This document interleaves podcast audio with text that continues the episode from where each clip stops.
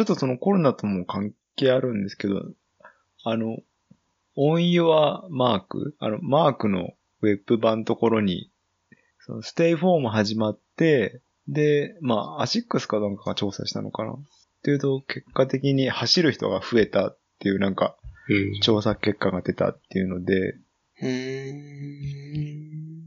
で、まあ単純によくコロナ太りってみんな言ってるじゃないですか。家にいて。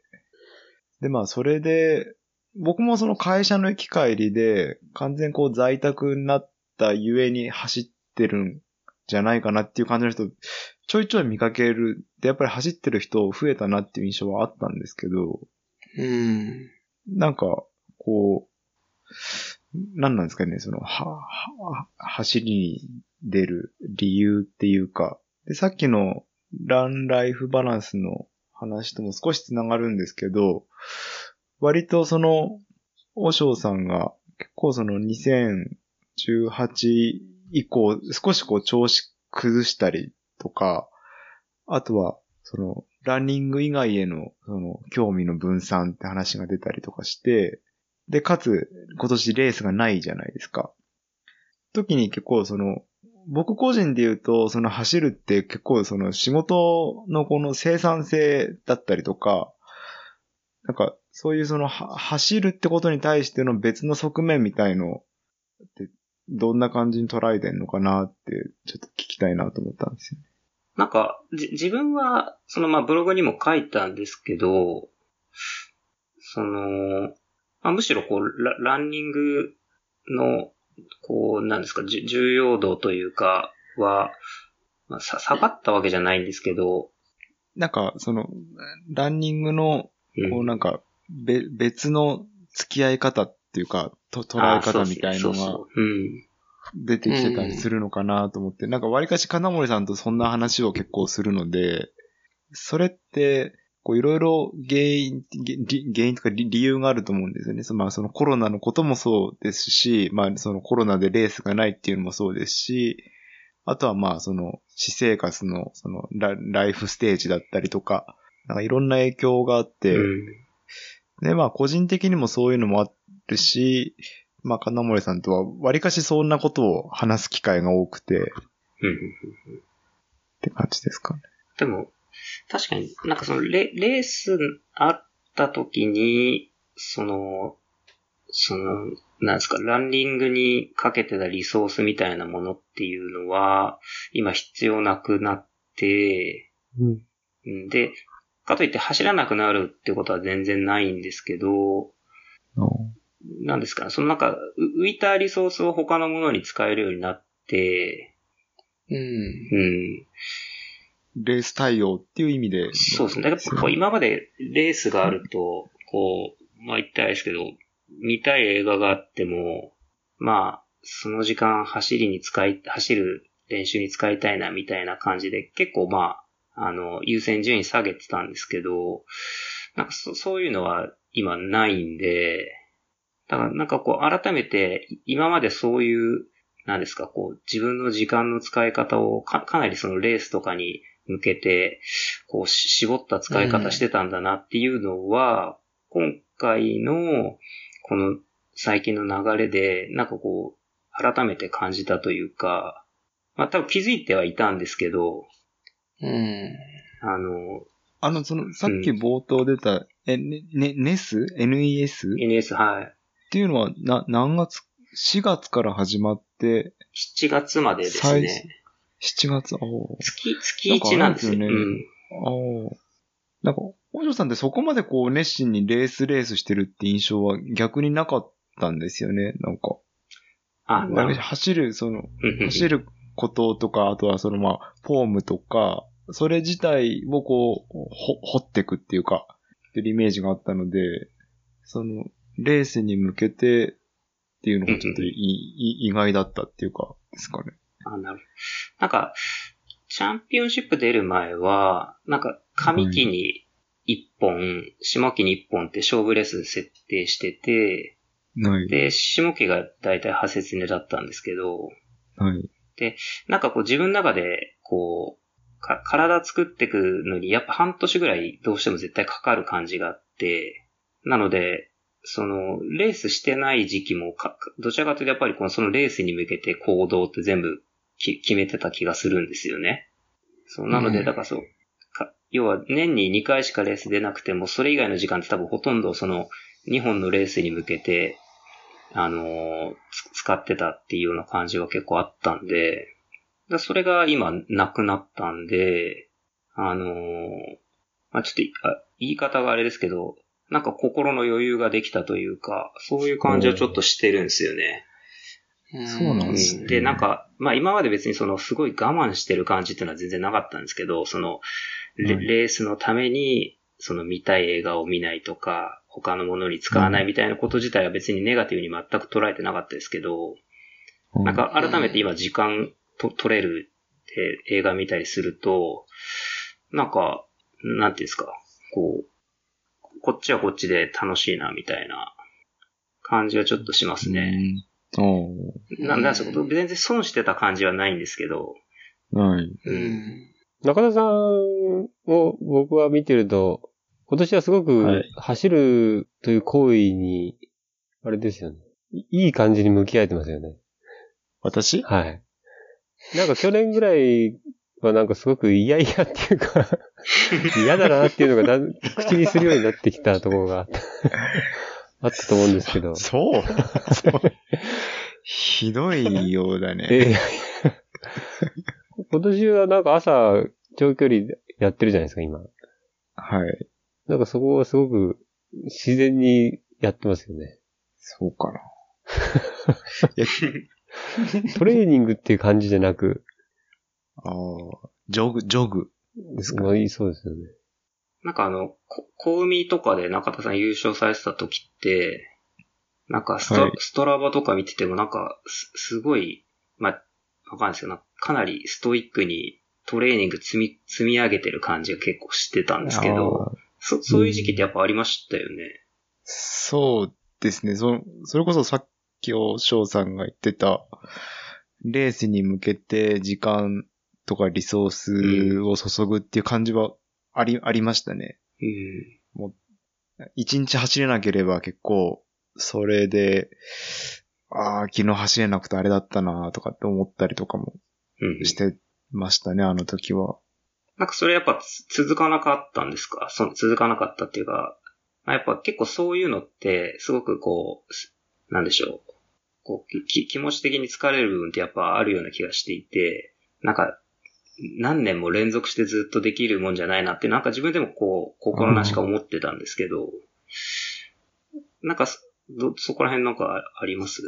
走り方の変化っていうことで言うと、ちょうどコミの時は、僕はその、一緒に走ってくれる、なんか、なんていうんですかね。師匠というか、すごい人が一緒に遊んでくれてたんですね。で、それとわりかし週末、土日両日50キロオーバーの、で、標高も2000メートルアップとかっていうのを毎週末やってたような時だったので、で、その人がわりかしこう、かなりこう、バイタリティ満載の人で 毎週毎週こう誘ってくれて、あのまあ、連れ回してくれたんで、こう、結果的にそう、体できてっちゃったっていうのは、あったんですよね。で、まあちょっとその人と付き合いがなくなっちゃって、まあ徐々に、まあそれだけじゃないですけど、あとは、この間、先週、前回のポッドキャストですかね、なんかそのトレイル行く行かないって話してた時に、金森さんがそのトレイルで大変な思いしすぎたんじゃないかとか言って 言ってて、なんかそれを、なんか、そのポッドキャスト自分でも聞き直してて、まあそう言われると、確かにその、まあ金曜日仕事終わって、一時起きとか で出発してうん、っていう生活を繰り返してたんですよね。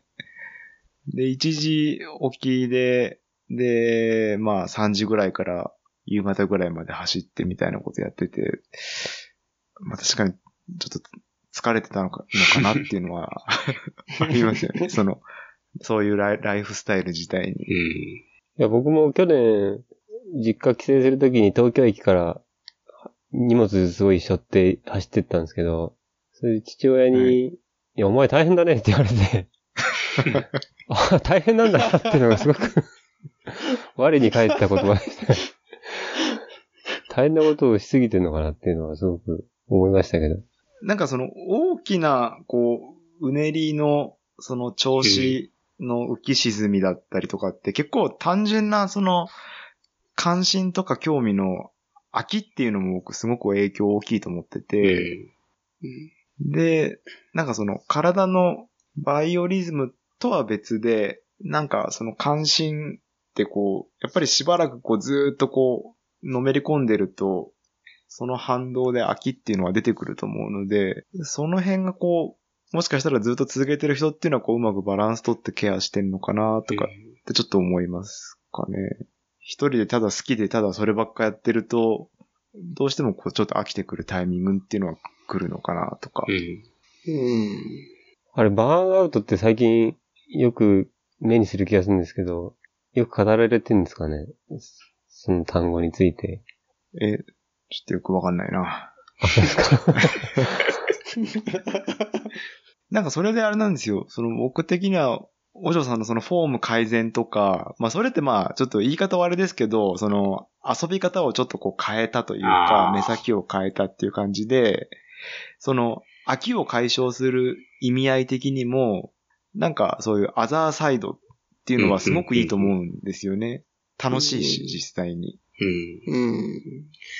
確かになんか、その走り出してから、なんかずっと、その、まあ、タイムだったり成績、競技成績ってこうじわじわとずっと上り調子で多分自分は来れてて、うんそんな大きな故障もせずに、で結構それがずっと楽しくてここまで続けてきてたんですけど、なんかその、2018年ぐらいに、そのなんかそのピークにちょっと達した感じが自分の中でちょっとあって、でなんかその時に、なんか他の楽しみ方を多分見つけないと、もしかしたら持たないかもな、みたいな。なんか要はその、自分のピークギリギリでずっと頑張っていくのって多分無理だなって思ってて、うん。で、まあちょっと振り返ってみると、まあそういうところで、まあ、運良くなのか悪くなのか、その、か体の調子もちょっと一回崩して、あの、うん。なんですか、そのピピークを維持することができなくなって、なんか別の楽しみ方を見つけないと、なんかいけなくなったようなちょっと気はしてて、うんで。それがまさに今中田さんおっしゃってたフォフォームのところとか、確かになんかこう、新しい楽しみ方を見つけた感じは自分の中でもちょっとすしますね、なんかね。うん。うん。がなんかまあこう、単純に続けるというか、その、うんいい状態で続けていくののコツなのかなとか、うんちょっと思いますね。うんうんうんちょっと後半の話に入ってきますか。おしょさんからいただいた小ノートですかね。この、すれ違う時の視線、ああ男女の違い。最初あの、おしょさんバババってあの、書きましたね。そのノート書かれた時に、僕まあ、ん何書いてんだって。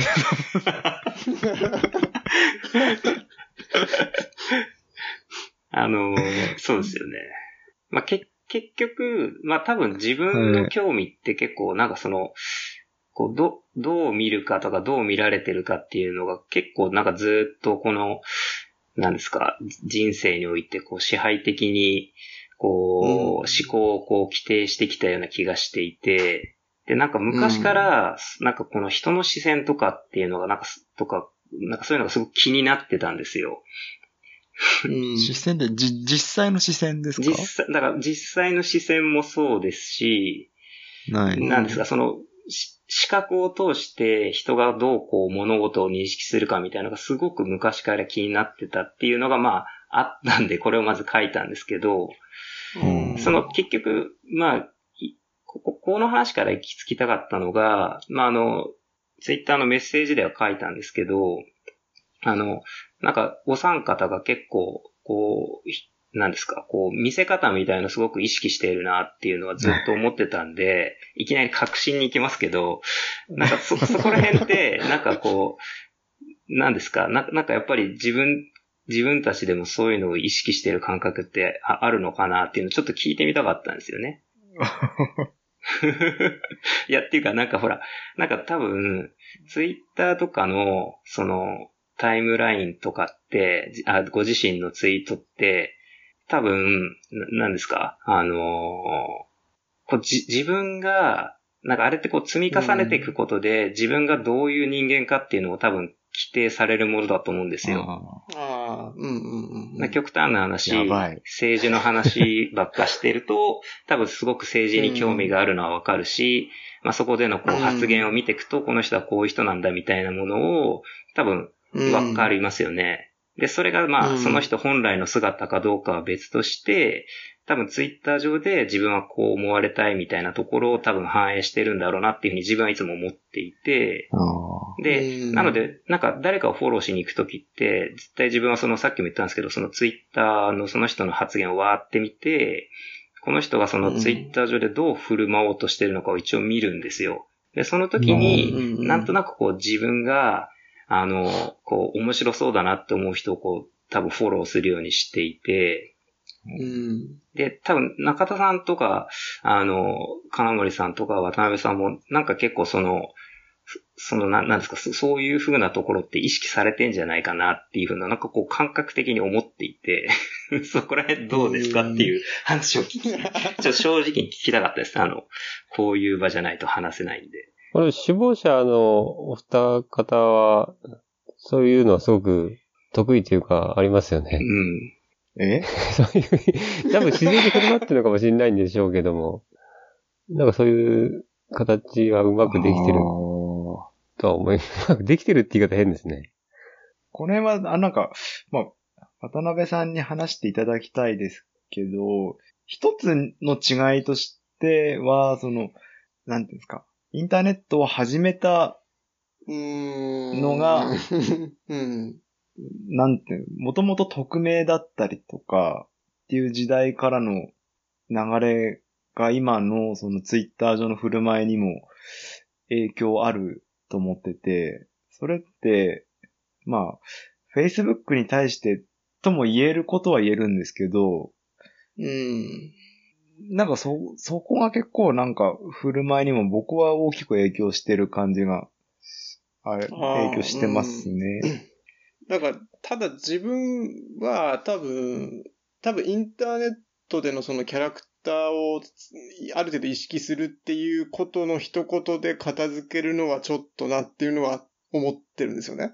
だから、なんか、例えばなんだ、なんですけど、自分たちの世代の時って、例えば、あの、なんだろうな。ヒップホップ聞いて、好きで聞いてるんだけど、ヒップホップっぽい格好してなくて、もうめちゃめちゃヒップホップ聞いてなさそうな格好してんだけど、めちゃめちゃヒップホップ詳しいみたいな、なんか中田くんとかまさにそうだったんですよね。だからなんかそう、なんかそういうリアルの時からも、そういうなんか自分の見せ方みたいなある程度コントロールしてたんじゃないかなっていう感じがあるんですよ、すごい。なんか自分の印象もそうですね。多分、その振る舞いを、多分ツイッターとかでも、多分意識してんだろうなっていうふうに思っていますね。うん。で、多分そこが意識じゃないんですよ、多分もう完全に。うん。っていう感覚はすごいあるかなっていうのと、あと、自分も多分そういう気が少しあるのかなっていうか、なんて言うんだろう。うん。っていう話と、あと、金森さんも多分無意識にそういう動きしてるんじゃないかなっていうのを感じるんですよね。だから、そうそう。で、その話を翔さんに、そのツイッターの DM でやり取りをしたときに、その三者みんなそのスタイリストであるっていうようなお返事の仕方をしたんですけど、そのある程度スタイルを、こうなんて言うんだろう、自分のそのスタイルをある程度無意識のうちに振る舞えるっていうような形で、そういうようなところは3人あるんじゃないかなっていうふうなお話はしたんですよね。うん。うん。これあの、あ、すいませんね。あの、いい。いや、自分がこれすごく気になるのは、なぜかっていうと、うん、多分その多くの人がそうだとしたら、多分別にそんなにこう、取り上げて話すようなことではないと思うんですけど、なんかこう、うん、まあ、自分としてもこう、なかなかそういう人ってそんなに多くないような気はしているんですよ。ちょっとわかんないですけど。ん。なんかみんなもうちょっとこう、無邪気なのかなっていう気はしていて、で、それ別にどっちがいい悪いっていうのはないんですけど、なんかそそういうのって、なんか、ど、どうしてそうなってったんですか？っていう、あの、で、で、でですね、で、で、じえっ、ー、と、じ、自分は多分、多分、ヒップホップの影響が結構大きくてですね、あのー、なんですか、あの、結構ヒップホップ、ラッパーって、その、そのラップする時のキャラクターって結構、なんですか、こう、第二人格的にこう立ち上げて、こう振る舞ってたりするのってあるんで、なんか結構そういうのずっと触れてきて、なんかこう、そ、そういうやり方をすると、な、なんですかね、こう、あの、ううまく立ち回りやすいっていうなんかこう、そういう経験がすごくずっとしてきたような気がしていて、うん、でなんかその、そういうようなところに至った皆さんのそのバックグラウンドって何なんだろうなっていうのはすごく自分気になってたんですよ。大丈夫ですか？これいけますか？これ、ちょっとやってみますか。やってみましょうか。はい。うん。あの、長田さんのアイコンってこれ誰なんですか？ところで。あ、そう。この話も本当は PBN で取り上げなければいけなかった話なんだよね。本当はね。はい、え、なんかそんなに深い話なんですか、うん、まあ、いや、その人自体は昔のアウトドアマンで、渡辺さんがすごく好きな。あ、そうなんですか。ですけど、はい。うん、あ、あれ下は和弘って、はい、日本でフライフィッシング広めた人なんですよ。あ、そうなんですか。うん。で、あのー、もともとそのライターの人だったんだけど、その、なんだろう。例えばマウンテンパーカーとかを普段に街着に使ったりとか、はい、アウトドアのものをその街で使うっていうのを一番最初広めた人。日本で。そうなんですか。うん。うん。え、それはこの中田さんのアイコンの人なんですか？アイコンの人。うん、なんか KW 社員かなんかと思ってたんですけど、僕ずっと。え、なんか似てない？帽子かぶってると思うとか。似てる。ただそれで。似てる。似てる。でもちょっと違うっていう。ああ、そうですか。あの、ランボーのブログ読み返したんですけど、おしおさんのもですけど、最初のその桑原さんの紹介文で、覆面アスリートがすごく珍しいみたいな書き方されてましたね。さされてましたね。おしろさんの。そうですね。うんうんうん。そこなんかこう、アイデンティティみたいなとこがあって、や、やったとかあるんですかね？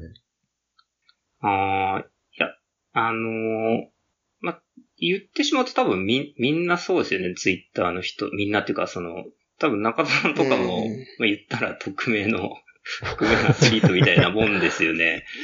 多分。まあ、確かに。自分も多分同じ延長線上で、あの、要はツ、ツイッターとかで振る舞ってた、えっと、その自分の、その、何ですか、見え方を多分そのままブログにも引き継ぎたかったんで、あの、それを引きずってっただけです。要はあそこで急に本名を出して、いきなり入っていくのはちょっと自分では無理だったんで、あの、そのままやらせてもらったんですよね。うん。うん。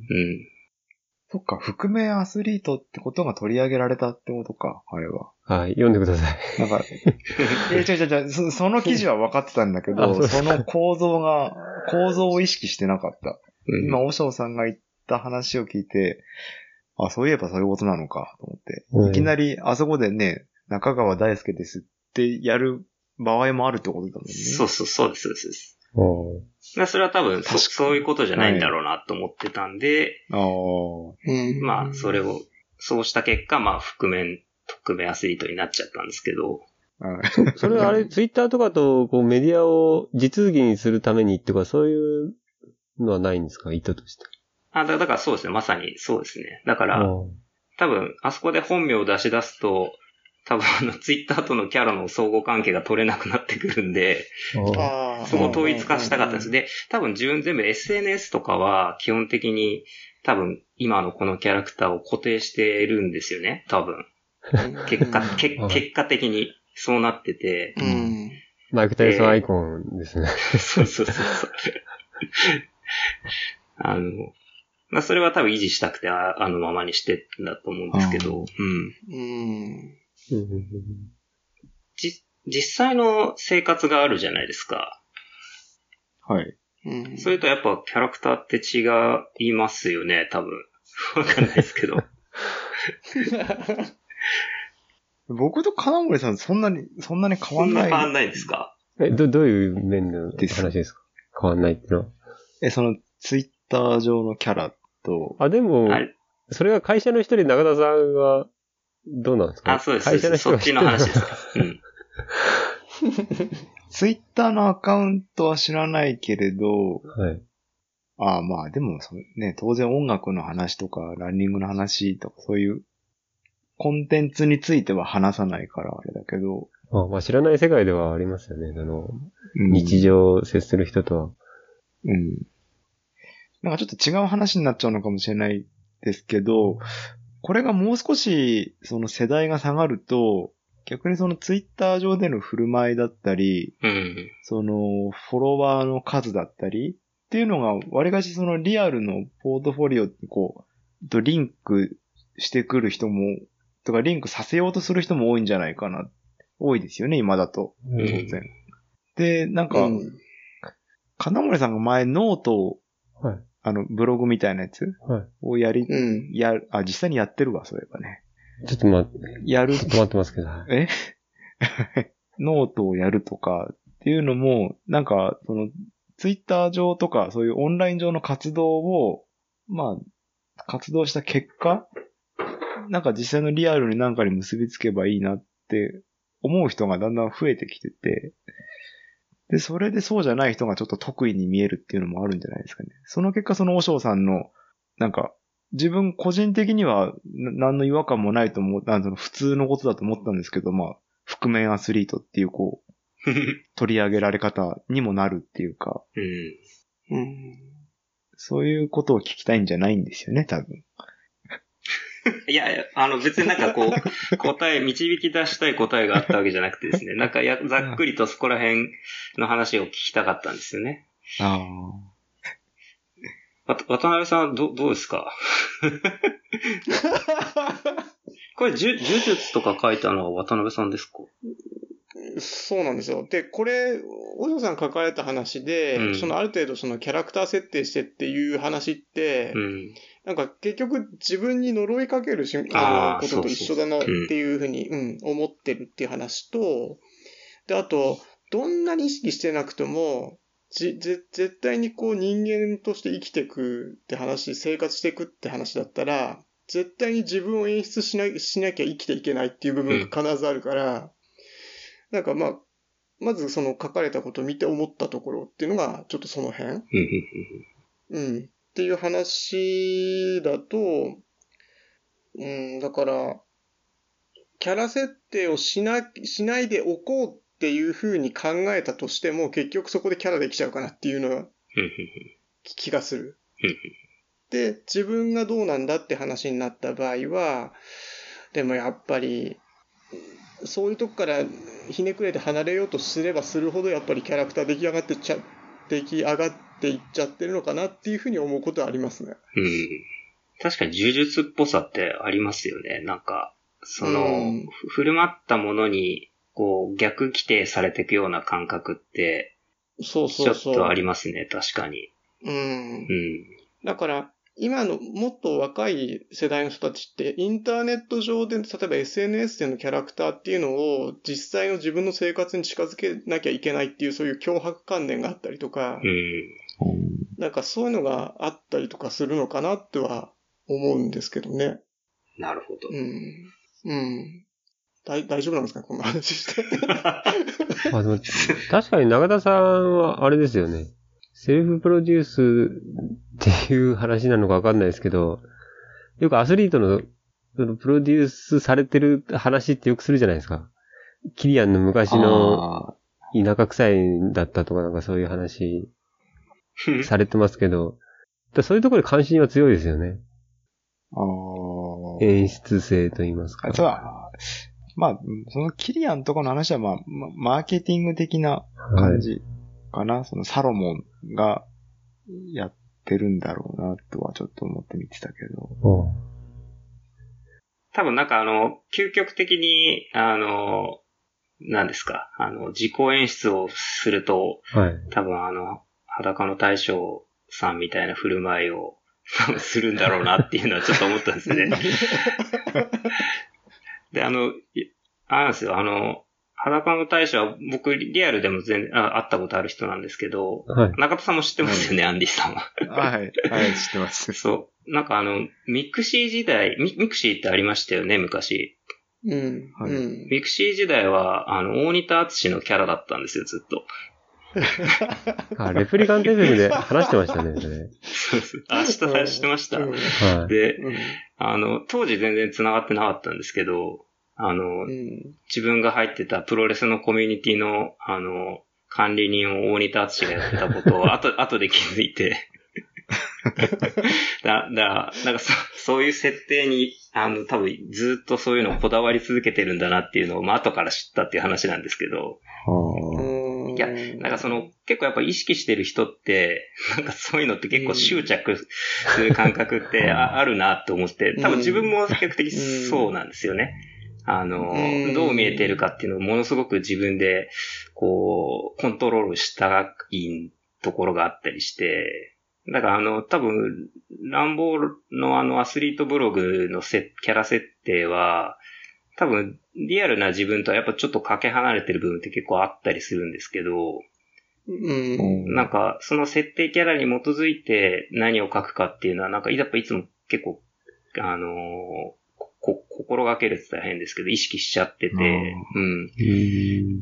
で、まあ別にそれ自体がいい悪いっていうのはないんですけど、ななんか、あの、な、なんていうんですかね、あの、なんでこんなこと俺してんだろうなっていうのは結構時々思うんですよね。そうそうそう。でもその設定というかは、自分でクールだと思うものに設定してるんじゃないんですか？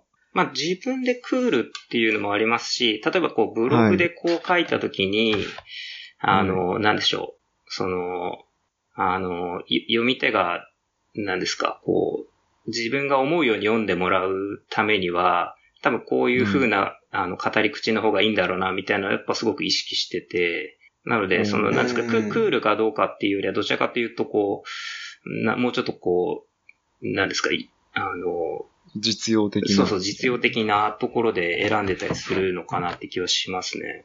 いや、でもその、別に設定する、設定したものから、そのブログみたいなアウトプットを出せるっていうのは、うん、能力として僕はすごいと思いますけどね。うんうんうん。で、さっきのあの、いや、渡辺さんのその呪術の話じゃないんですけど、なんかそうやって書いてると、結果的になんかその、リアルな方の自分が結構そっち側に影響を受けてる感じってすごく思ってて、で、で、あの、アスリートブログ自体って、まあ、究極的にはまあ自分のために書いてるんですよね。その、自分が、その、例えばわ、わかんないですけど、まあ、すごく具体的な話でいけば、その、まあ、例えば、レースでいい成績残せたりいいな、みたいなところがあった時に、そういうところに自分を持っていくためには、うん、多分こういう内容を今書くべきだっていうのがあって、で、それを書くとしたら、うん、ななんとなく多分こういう語り口になるのかな、みたいな。なんとなくそういうところで自分のために書いてるところはあるんですけど、なんかそれによって、こう自分がこう逆規定されて、なんかそれこそリアルなそのトレーニングのところでのモチベーションがコントロールされたりみたいなことはすごく自分で感じていて、で、それがなんか、あの、初めて見て分かったことですけど、ブログを始めてみて分かったことですけど、なんかこう、何ですか。そそういうアウトプットの出し方って、その、結構そのテクニックとして、すごくい,、いいなというか、なんかそんなことをすごく思思ってたんですよね、このなるほど、なるほど。そうそう。で、で、まあ、それ、ツイッターとかの多分ツイートも結構なんですか？うん。まあ、わかんないですけど、よくある話で、ポジティブなツイートしてた方が多分自分にとっていいんだと思うんですよ。わかんないですけど。うん、そういうところでも多分通じるんだなと思ってて。うん。うん、ななんですか、こう、ツイッターとかブログの話なんですけど、結構それって、こう、人生全般の生き方に結構影響してくるなっていうのは、なんとなくちょっと思ってて。なんかその負の SNS は持ってたりするんですか？何ですか？真逆の。何ですか？負の。もう実は裏側があって真逆の負の発言しかしないとか。裏垢ないですね、あ、ないですか。うん、裏垢ないですさん、すぐ裏垢の話するよね。金森さん、結局、はい。ランニングが裏垢なんですか、これ？てか僕、実名になっちゃってますけどね。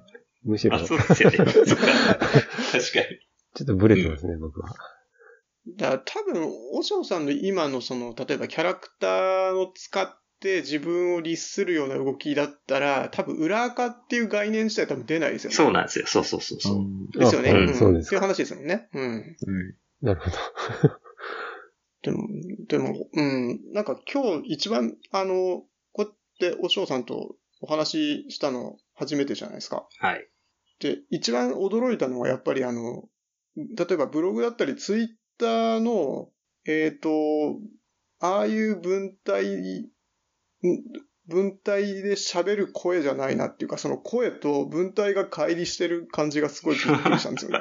そう、それはありますね。だからそう、うん。で、そういう意味から言うと、その、例えば全く違うキャラクターをインターネット上で作って自分を律するっていう関係が多分ものすごくうまくいってるのかなっていう気はしましたね。うん。多分あの、文章は、構成できるじゃないですか。はい。うんうんうんうん、で、ただ、音声は、まあ、特に、あのー、まあ、こうやって話してるのって、まあ、どちらかと基本アドリブの即興性が求められるものなんで、うん、その構成というか編集ができないですよね、うん、なんかあんまり。はい。うんうん、そういう意味で、多分今日あの声かけていただいたときに、多分、その聞く人は自分のその普段の文章から持ってる印象とは多分違うものをあの受けるだろうなっていうのはちょっと自分でも思ったんですよ。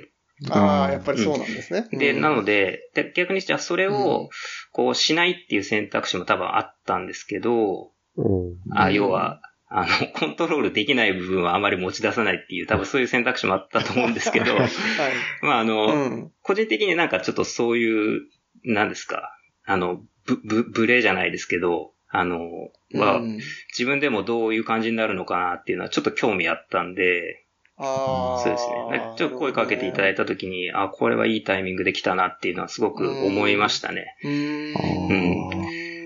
あの、こちらの3人の中では、逆にそれがあったので、断られるんじゃないかっていう話をちょっとしてて。あ、そうですか。で、じゃあ、もう 2週間、3週間ぐらい前に少しその話が出て、うん、じゃあ僕がちょっと大翔さんに突撃してみますって言って、僕2週間寝かせましたからね。実は寝か、寝かされてたんですね。はい。いや、やっぱりそのコントロールしてるなっていう感じはあったので。うん。うん。安売りしないって感じですよね。どういうことですか？いや、だからお話いただいたときに、なんか、まあ、わかんないです。こう、あれですけど、なんとなくその、わかんないですけど、こう、ビジュアルコントロール的なところで、なんか、お三方にはシンパシーを感じてた部分があったんで、せっかく呼んでいただくなら、その話を逆に聞きたいなと思ってたんですよ。なるほど。すいません、ろくな話できなくて。いやいやいや、いや、面白い、面白いです、面白いです。ビジュアルコントロールね。あんまり意識してないですよね。これのせいで意識するようになったらなんか逆な感じになっちゃう。でも、中田くんは多分ね、ずっと自然にそう、いや、してなくてもそう見えちゃうかもしれないね。うん。そうですね。うん、まあ、いろいろめんどくさい風に考えますからね、いろいろと。はい。あまり、あまり説明的であってはダメだとか、うん、なんか、バランスがどうのこうのとか。うん、そんなとこですか。あ、スケチャーズ、これ関係するんですか？これ、これ全然関係ないですね、その話とは。ちょっとこれは聞いてみたかった。スケスケッチャーズ、スケッチャーズ、うん、スケッチャーズの話します？いや聞聞きたいですよね。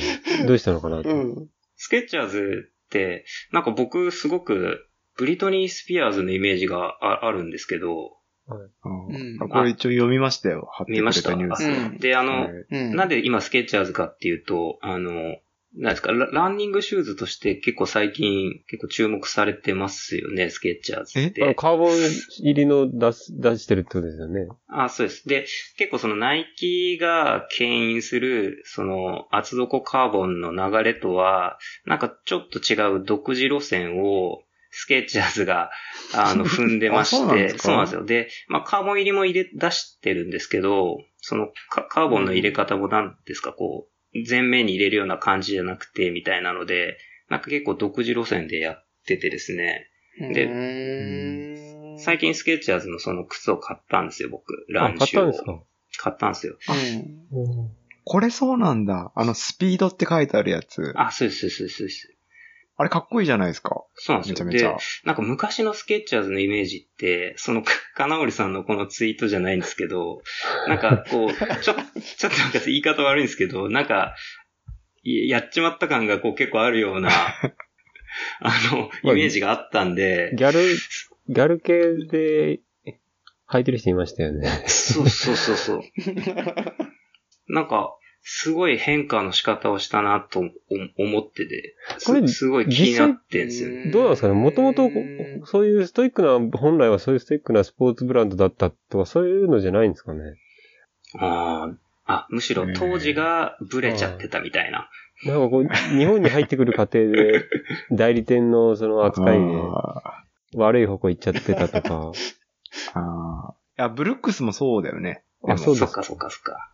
あの、乱臭ではないとこのブルックスのイメージの方がやっぱり強かったでしょ。ありますね、そういうの。うん、うん。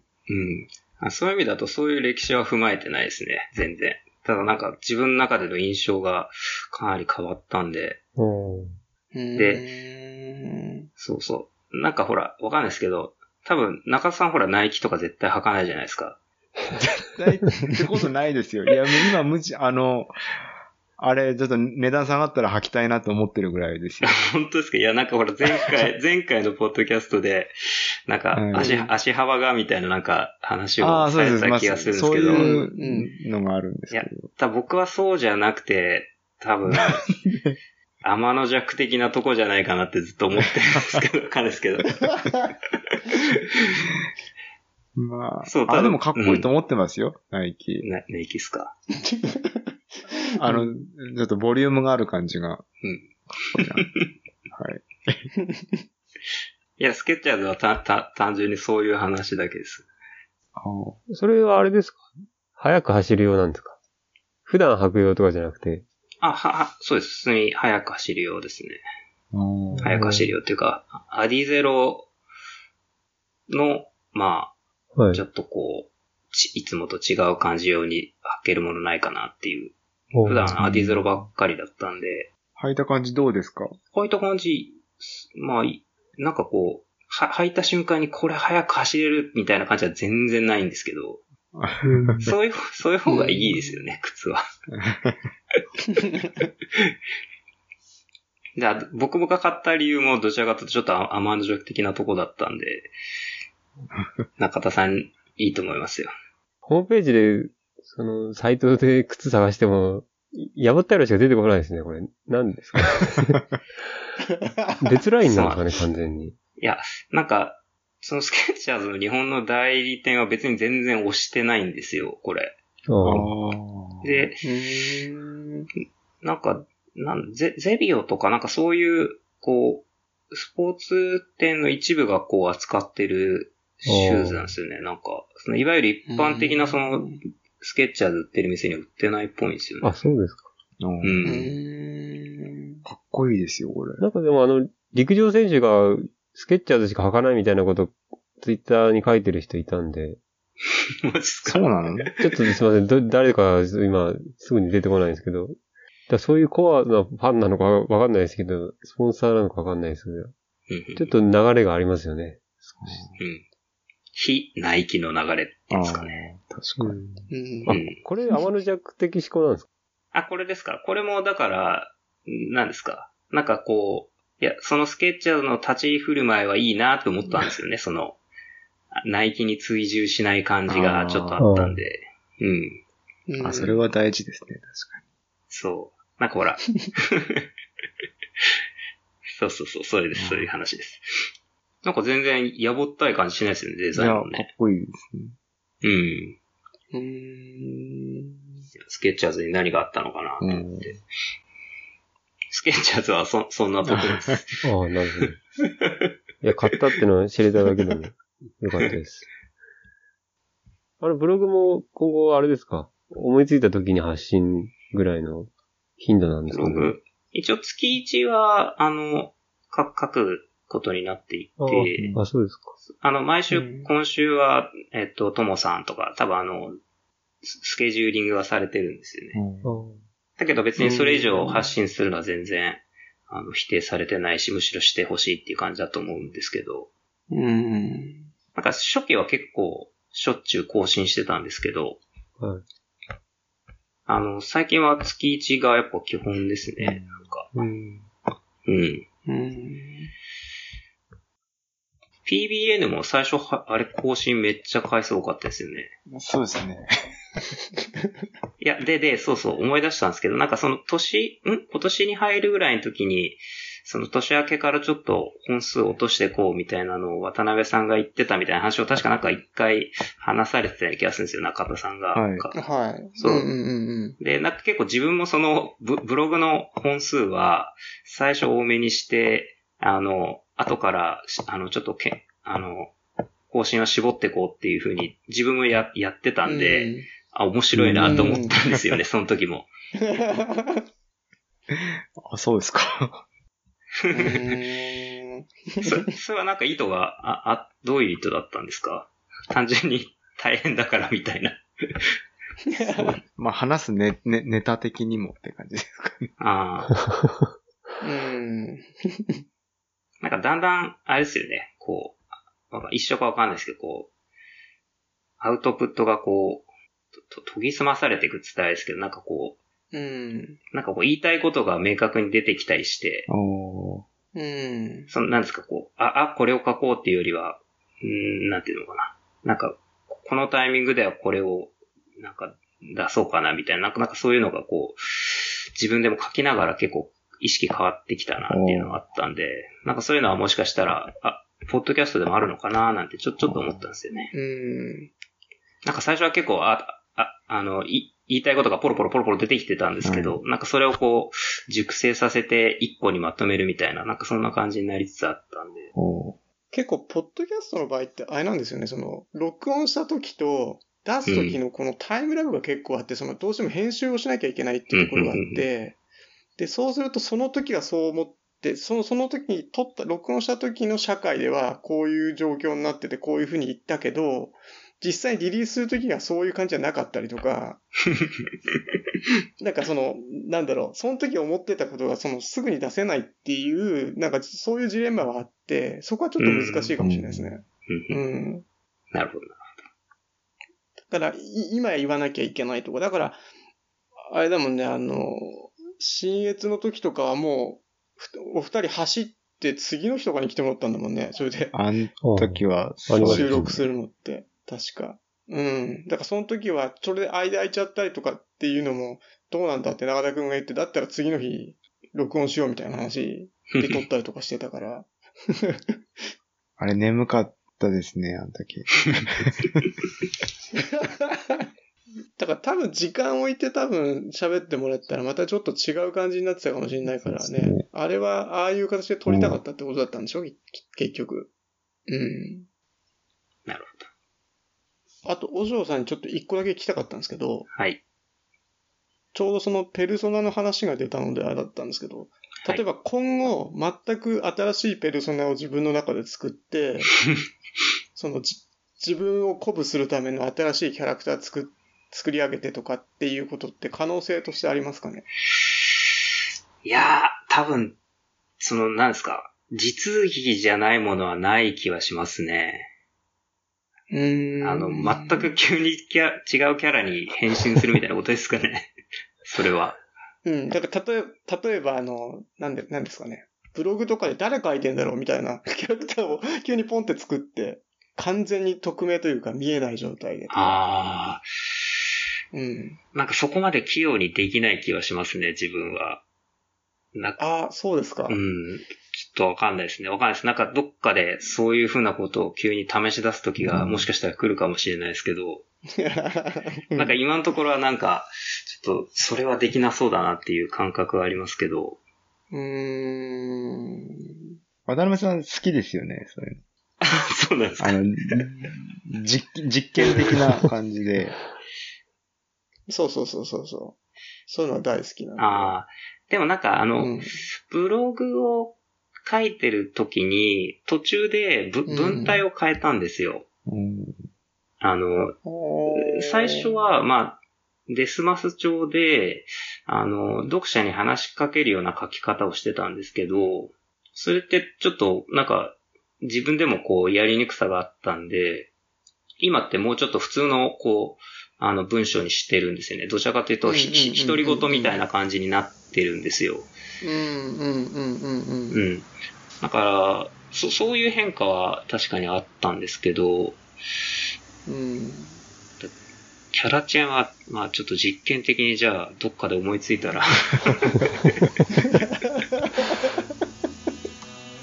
3時間超えてますね。うん、そうですね。3時間半ですか。一回閉めます？閉めます。閉めますか今日はありがとうございました。ありがとうございます。ありがとうございます。楽しかったです。ありがとうございました。